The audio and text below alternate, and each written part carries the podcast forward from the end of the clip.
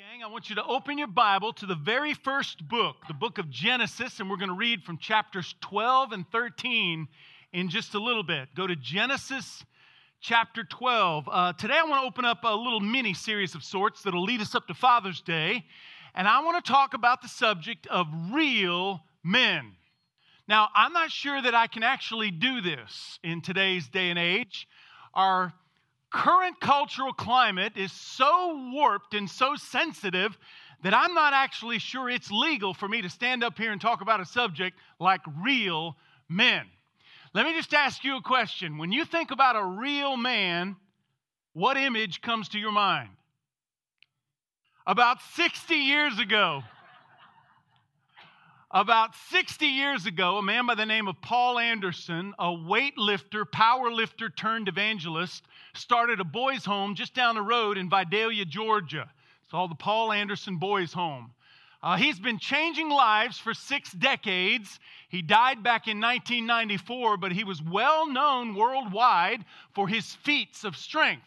In the 80s, he was on that show, the ESPN show, the, the World's Strongest Man competition, where they just do all those unbelievable things. Now, Paul Anderson was a tree of a man. His biceps were enormous, impressive as they could be. His pectorals were out to here. But the thing that really got me when I was reading was he had a 28 inch neck. A 28 inch neck. Now, this is a, a sewing measuring tape. I borrowed it from my mother. Mine, I'm not going to tell you what mine is, but his is correct. Correct. Here, let me find it. His is, oh, there you go. His neck is that big right there. An imposing figure of a man. Now, I don't know what kind of image comes to mind when I use the term real man. Maybe you think of a football player. Those are certainly real men in my mind. Uh, athletic men on the basketball court that you can fly through the air and contort their bodies in all kinds of directions. A pitcher on a baseball mound that can, can throw a baseball 100 miles an hour, that certainly would qualify. Maybe you go an entirely different direction. Maybe you think about a mountain man who lives with his family on the far reaches of survival and civilization. He hunts for his food, he provides for his family, he protects his family. Maybe you think about a professional, successful businessman. He's standing there in a $1,000 suit, he drives a flashy sports car, he seems to be good at everything he does. I don't know what image comes to your mind, but today we're going to talk about real men. And again, I'm not sure this subject is appropriate in our enlightened age if somehow I'm going to sound like a caveman just for using the term real man, men, but I want to talk about it because we live in a perverted, upside down culture that for six decades at least has attempted to marry male and female, making them the same. According to my Bible, men and women are not the same. After six decades of blurring the roles between male and female, it's no wonder we have young people questioning their gender. My Bible teaches that an all knowing, all loving, intelligent God created male and female, separate but equal, distinct and with purpose. You put them together and you've really got something. I believe my granddad was a real man. My granddad lived with us when I was a teenager. He had been a coal miner for years when my child was growing up in West Virginia, when my dad was growing up as a child in West Virginia. And my grandfather was a coal miner until the mine collapsed and it crushed him. My father was 10 years old and he said, I'll never forget watching them load my father's hospital bed onto a train. They're in a small coal mining town. And he rode that train several hours to Washington, D.C., to a big fancy hospital. And for 10 months, he endured therapy and tried to heal. Now, this is back in the day when communication wasn't as easy as it is today. So, for 10 solid months, my grandfather's family waited hundreds of miles away for word on his recovery. They assumed he would never walk again. In fact, when they loaded him on the train, they weren't sure he was going to make the ride to Washington, D.C. Sure enough, 10 months later, my grandmother received a telegram. It said, Your husband is coming home. So she grabbed her three little boys and they ran to the train station. And my father said, I was 10 years old and I'll never forget it. It was the happiest day of my life. We expected him to come off that train in a wheelchair, but there he stood by himself and on his own, walking with a cane. He made his way down the stairs of the train and down the platform to his waiting family. My grandfather had some pretty funny expressions. He used to say to me, Hoss, that's what he called me. He called me Hoss. Hoss, he said, Your granny believes that men only have two faults. Only two faults with most men everything we say and everything we do. he used to say, Nothing ages a man faster than trying, trying to prove that he's still a young one. And I can speak to that from experience. Every man has a secret ambition to outsmart fish and women he used to say. And he would say, Most men brag about their hunting and shooting exploits, but truthfully, we're best at shooting pool, shooting our mouths off, and shooting bull. There's a book that's been written called The Male Paradox. And in this book, the author tries to convince men that our greatest struggle in today's world is the back and forth notion between our male, masculine, aggressive side and our female, sensitive, enlightened side. As if this is truly the biggest struggle for men today between our female, feminine, enlightened side and our male, masculine, aggressive side. You know what my grandpa would call that, don't you? It starts with bull. For the next couple of weeks leading up to Father's Day, I want to address the men primarily at Grace Community Church. I know it may seem a little sexist. I know it may seem a little traditional, but I personally believe there has never been a greater need in my lifetime for men to be men in our culture. That doesn't mean we're toxic. It doesn't mean we're overly aggressive. It doesn't mean we're dictators in our home. It means we're men of faith, like Abram. Real men, men of faith, in our culture are scarce, in my opinion.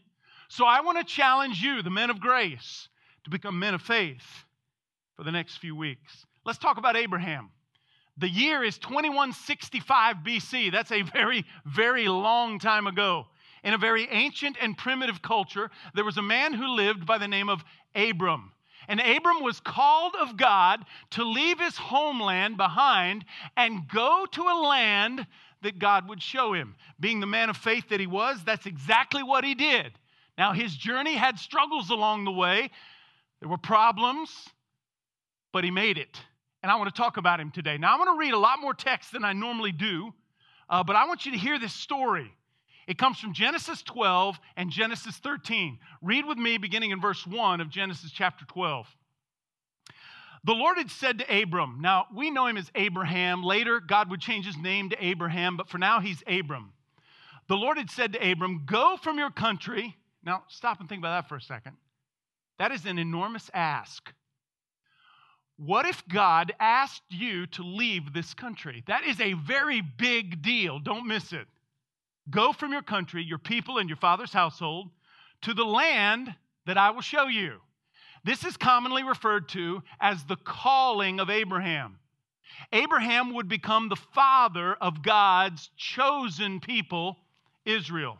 Verse 2 I will make you into a great nation. I will bless you. I will make your name great.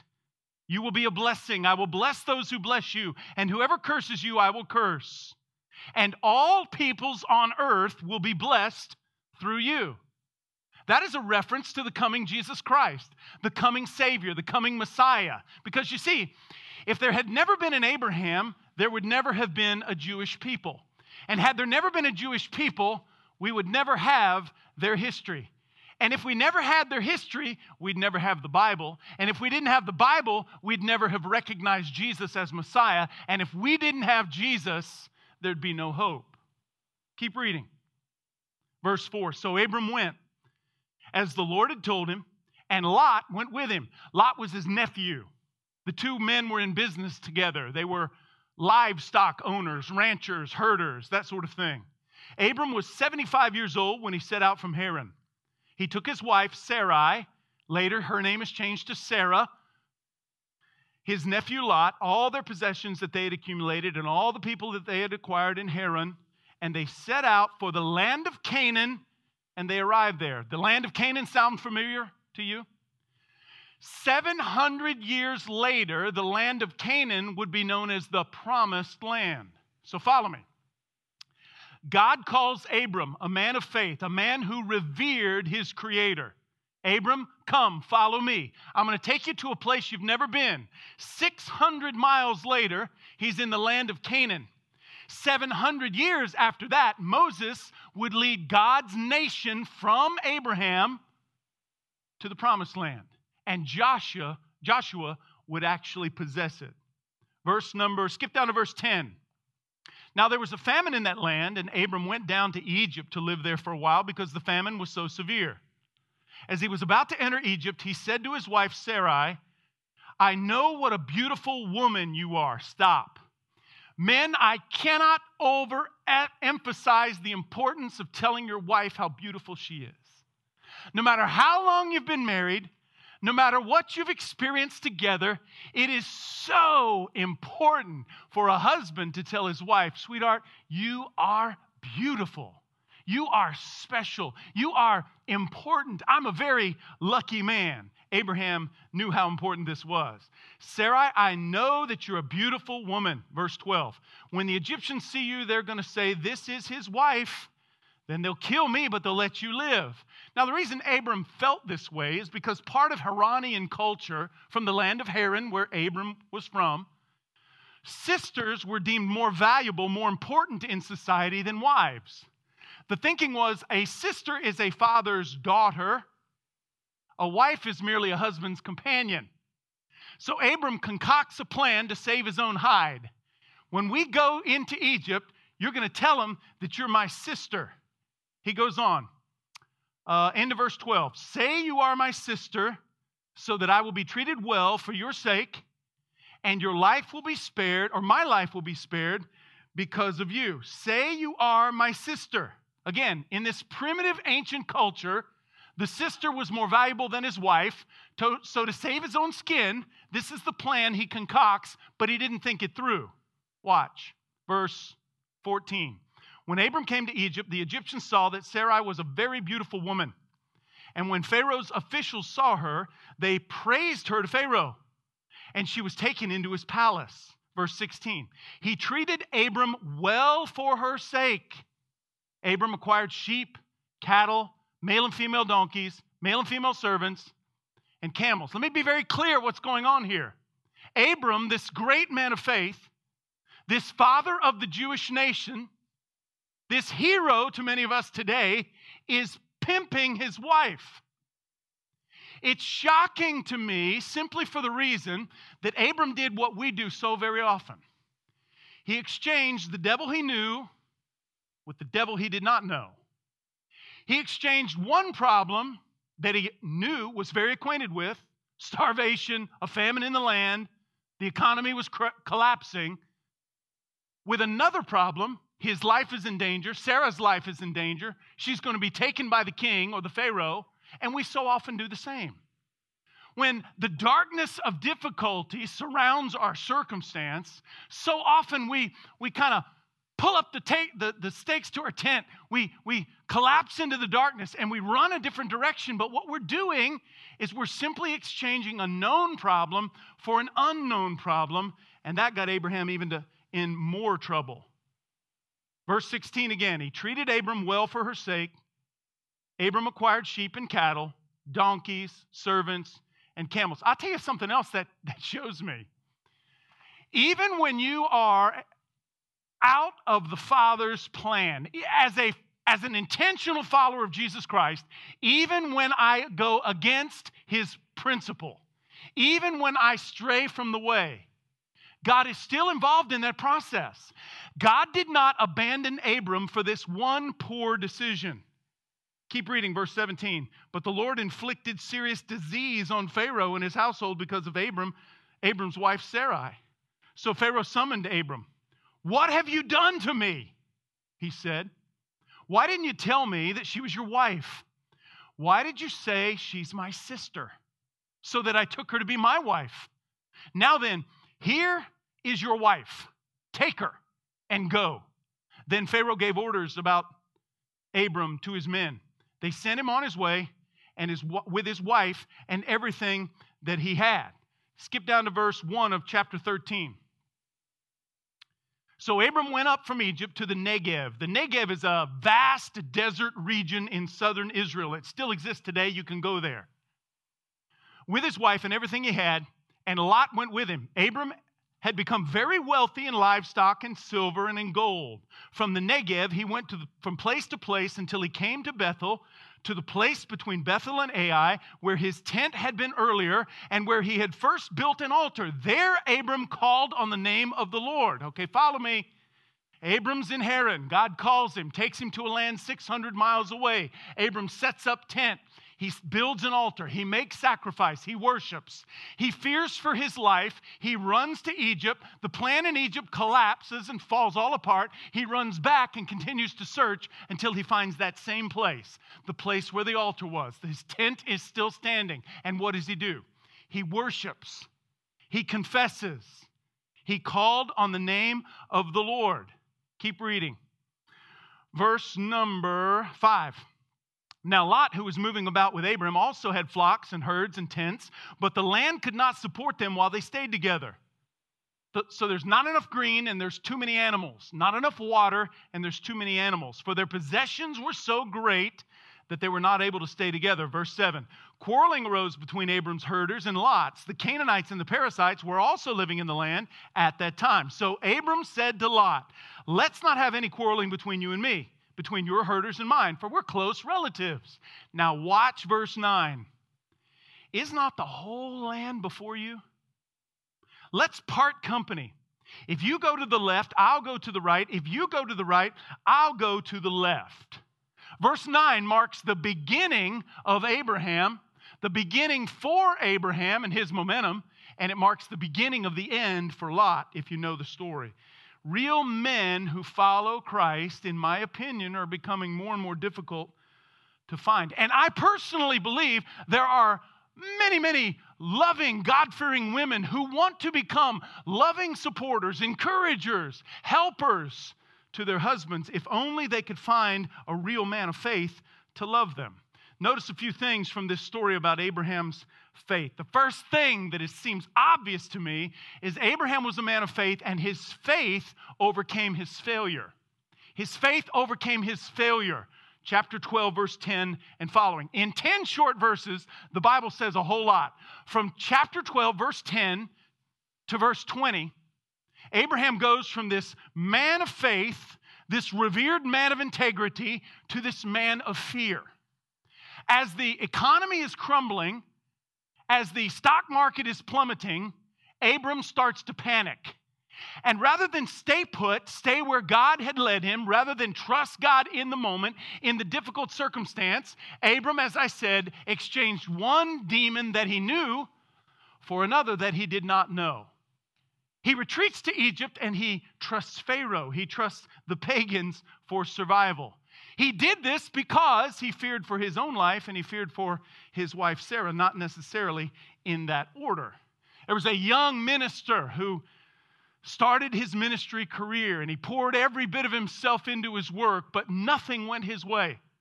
He worked hard, very hard, long hours, but the church never grew. In fact, the church split.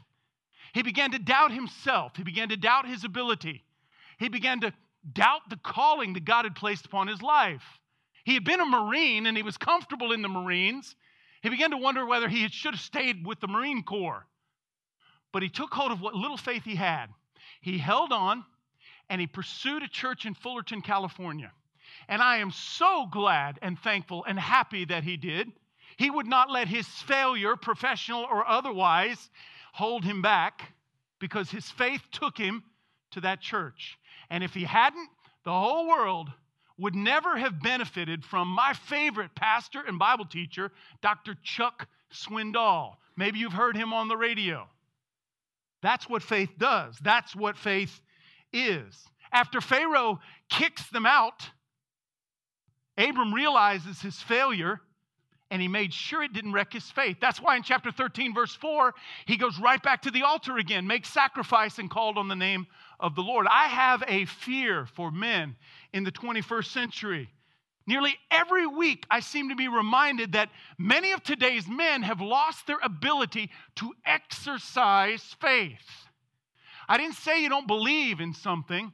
I know you believe in certain things. We can talk about those beliefs, but I'm talking about exercising your faith, acting on what you believe, the kind of faith that's necessary to push through a difficult circumstance, the kind of faith in God that makes a man believe he can put his family on his back and walk through the fire, the kind of faith necessary to keep a man from abandoning his family the kind of faith necessary that makes men show up in church and men light up their community. You see, my fear is that we often talk about our beliefs, but we rarely act on them. We react instead to our surroundings. Abram's faith wasn't like that. His faith overcame his failure. So, men, hear me. No matter how many times you failed, no matter when and how often you said what you promised you'd never say before or again. No matter how many times you've committed to never doing it again, my challenge to you today is get up, get up, claim that prayer of forgiveness. 1 John 1, verse 9. If we confess our sin, God is faithful and just. He'll forgive us of our sin and He'll cleanse us from all unrighteousness. It's the beauty of following Christ as a man. When I fall, when you fall, every day is a brand new day. Every day is a brand new day to start again. There is no other world religion that teaches a new beginning like Christianity. Abraham knew all about it. His failure was not going to overcome his faith. Number two, his faith was also unaffected by affluence. Abram's faith was unaffected by affluence. And to me, as I look at culture, that's pretty rare. Remember, Abraham had a lot of stuff before God ever called him. Once he leaves Egypt, he's got even more. He left Egypt a very wealthy man because of Pharaoh's lavish gifts. But notice that Abram's wealth, it didn't quench his hunger for God. It didn't quench his intentionality when it came to faith. Jesus said, It is easier for a camel to go through the eye of a needle than it is for a rich man to enter the kingdom of heaven. You ever try to thread a needle? It's almost impossible for me. It's easier for a camel to go through the eye of that needle than it is for a rich man to enter the kingdom of heaven. Why is that? Because men, men especially, crave success. Men want to win. That's why we compete at everything.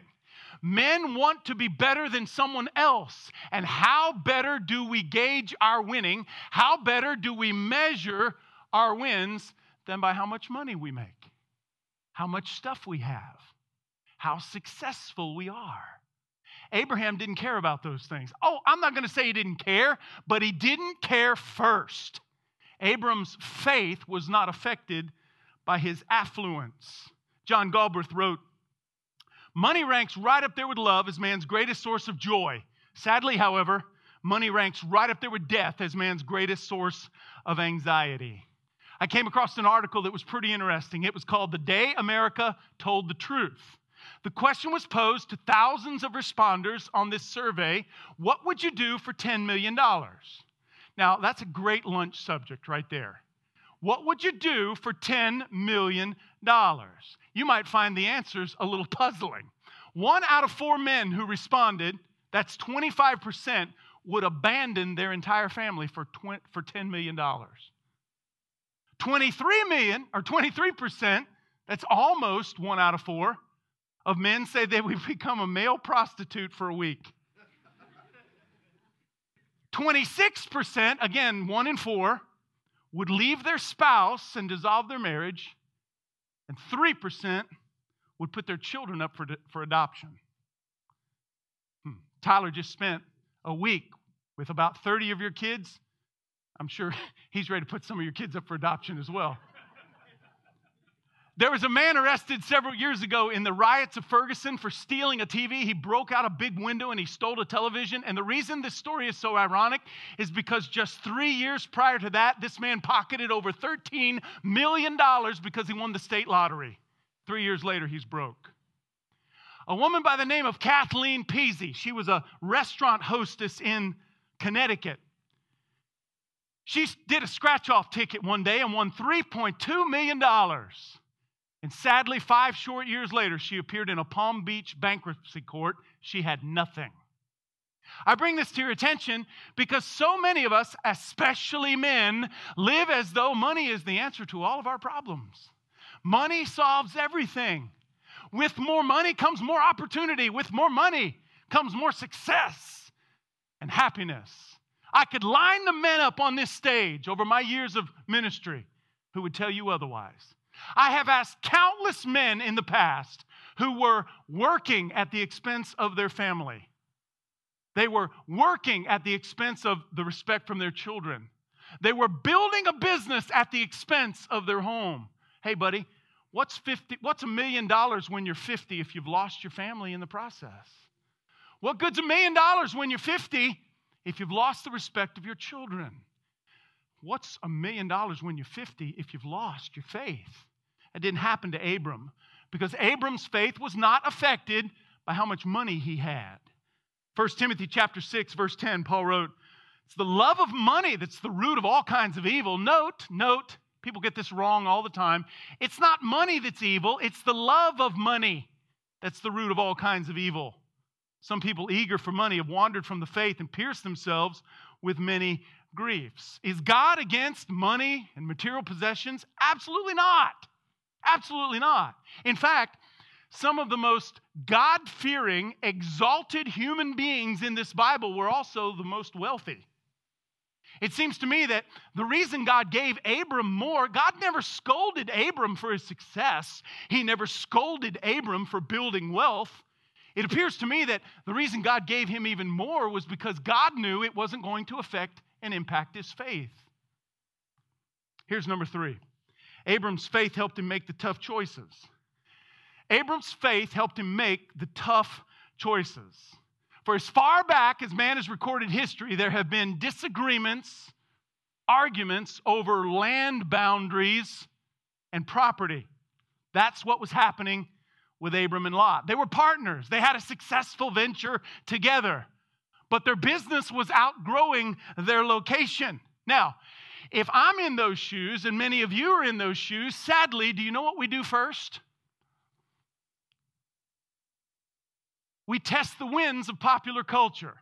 What's the best decision for me, my business, my future? We do the research, we study the analytics.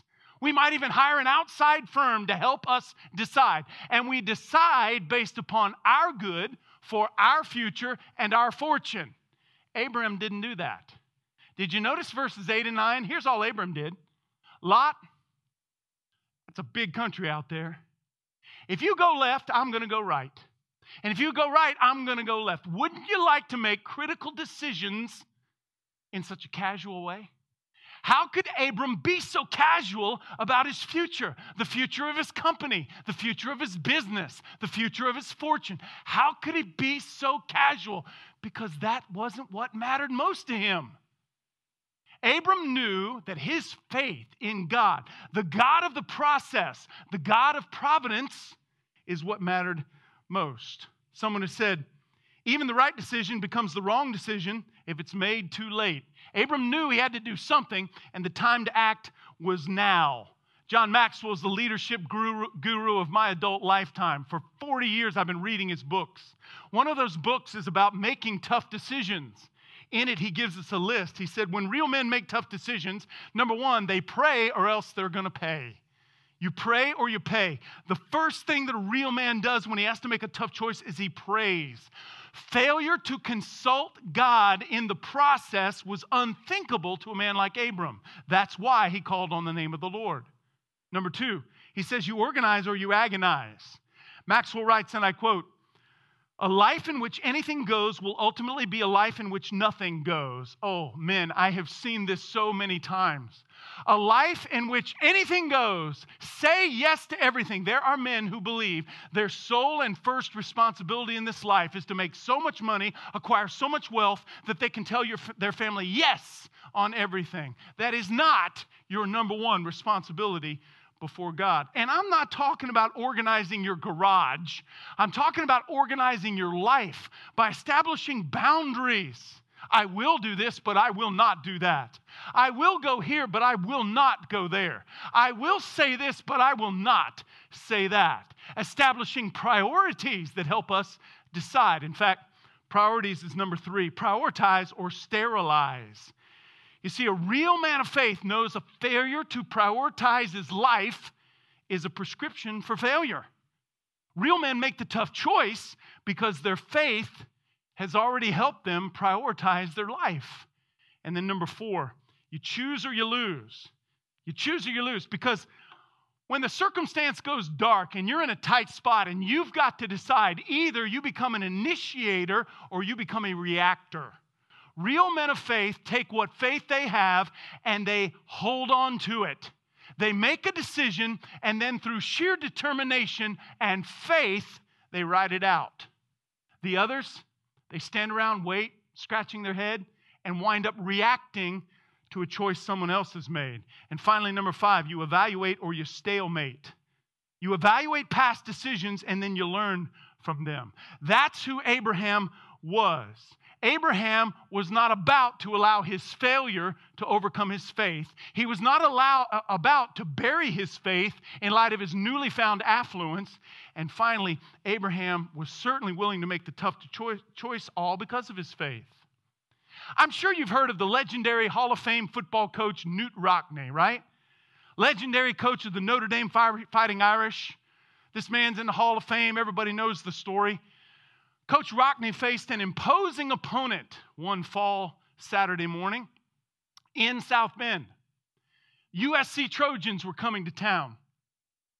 And Coach Rockne knew that the Trojans were better than his fighting Irish in all three phases of the game offensively, defensively, special teams. So, in order to gain a psychological advantage, he spent two months prior to the game walking the streets of South Bend, Indiana. He was looking for the biggest men he could find. The men had to be six feet five or taller. Now I'm six foot four, so taller than me, and 300 pounds or better. When he found 100 of these behemoths, he committed them to game time on that particular Saturday morning. They gathered in the locker room. They were meat packers and auto mechanics. There were school teachers. There were all kinds of men from all walks of life, and he dressed them in the Notre Dame uniforms when you put the shoulder pads and the helmets on these giant guys, they looked even more imposing. Just a few minutes before game time, rather than the team running out together as they so often do, these men marched in single file, quiet determination on their face, straight down the center uh, line of the football field, right at the USC Trojans. The Trojans being 18, 19, some 20 year old young kids, their mouths just gaped open. They couldn't believe what they were seeing. Every man that marched onto the field was bigger than the one that preceded him. The coach for USC realized what was happening. He started running around to his team and promising them they can only play 11 of those guys at one time. They can only play 11 of those guys at one time. But it was too late. The damage was already done. The good part of that story is even though not one of those 100 men played one minute in that football game, Notre Dame beat the USC Trojans in a big upset. All because young men had been intimidated by their opponent. Now, men, here's my challenge, and we'll quit.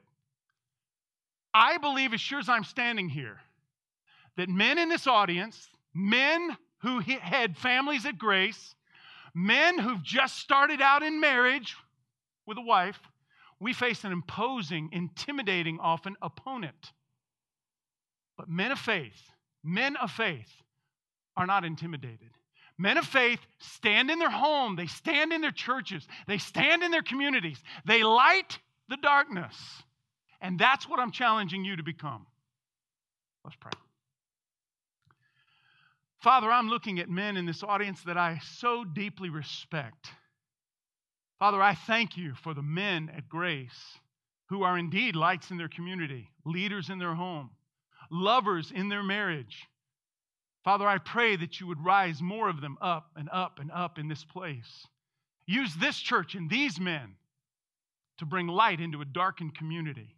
No matter how intimidating or how opposing the opponent seems to be, God, make us men of faith like Abraham, and I pray you do it soon. I pray it because of Christ. In his name, amen. God bless you, Grace Community Church. I hope you make it a great week. I will see you next time.